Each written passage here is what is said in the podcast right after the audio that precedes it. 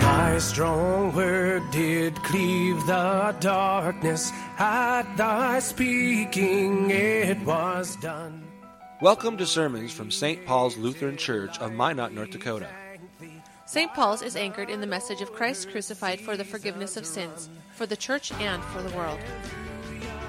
The following sermon is from Reverend Dr. Matthew Richard.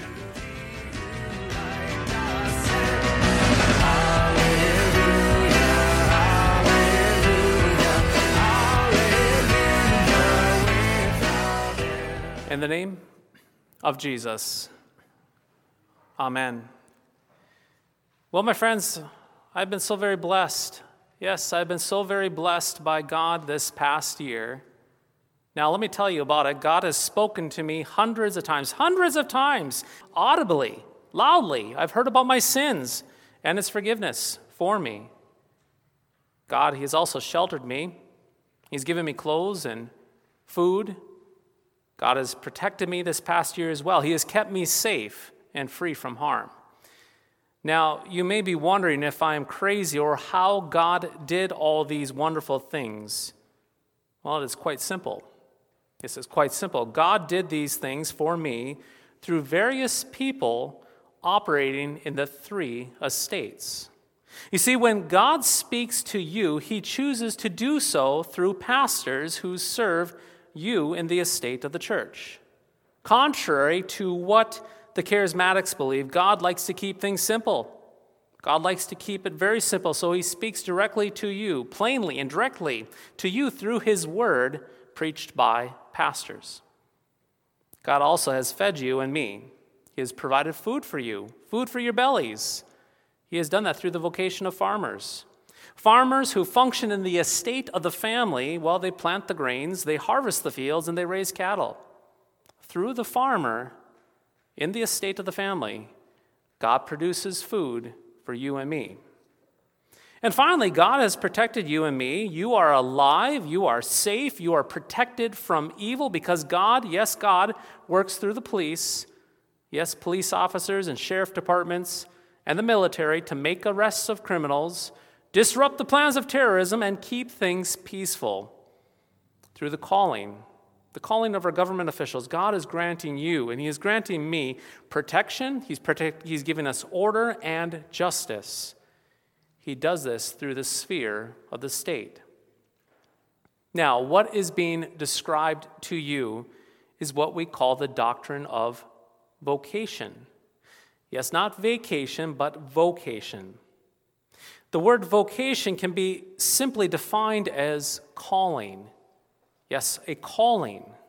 And so we can say that God, in His providence, He has called, yes, He has called each and every one of us into an area where we can serve one another, our neighbor, with good works. And as mentioned last week, these good works have been divided into three spheres of the family, the church, and the state. Martin Luther, he once said that our vocations are, get this, they are masks of God. Yes, they're masks of God. And so God works, yes, He works through mankind to provide and care for His creation. God cares for children through the mask of parents in the state of the family. And yes, you guessed it right. God, He protects citizens through the masks of police officers in the sphere of the state. And He cares for the baptized through the mask of pastors in the estate of the church. God always providing and caring for His creation.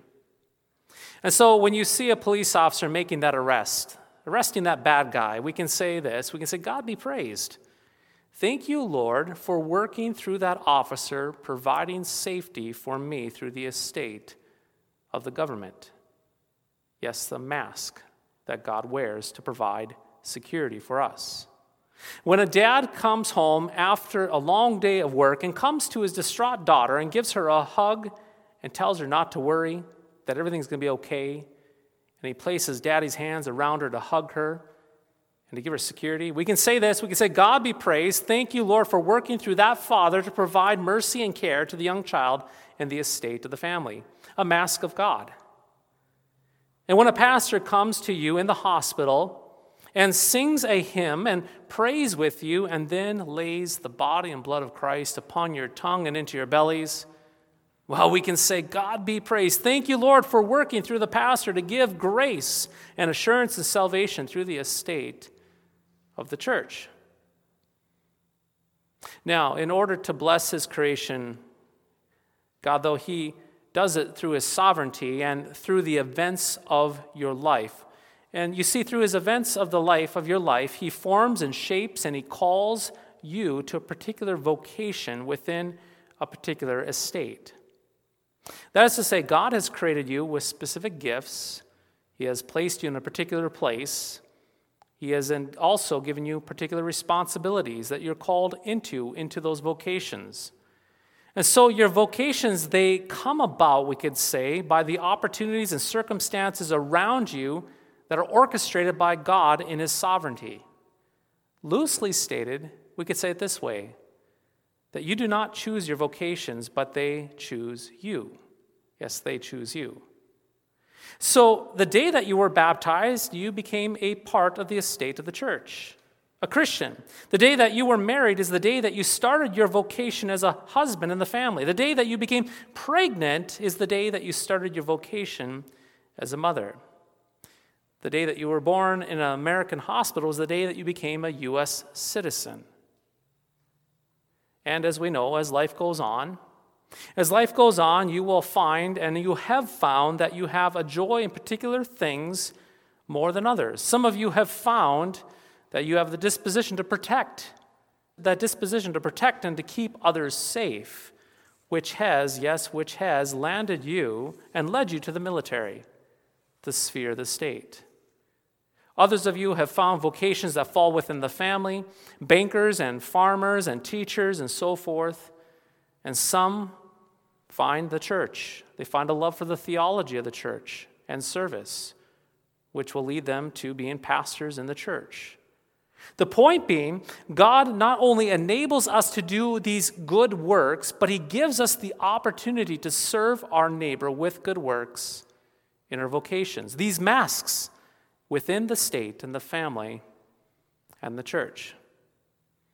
If we take a step back and consider this, it is all a tremendous gift. It is really, it's, it's quite amazing to think about the gifts that we've been given. All amazing gifts. We are called to simply walk in good works that have been prepared in advance for us to walk in according to the vocations that have chosen us within these estates to bless our neighbor. It's beautiful. It's wonderful. Now, it is very important to keep in mind several things, though. First, your vocations, the masks that you wear, the masks of God that you wear, they will vary and they will be different. Not everyone is a police officer.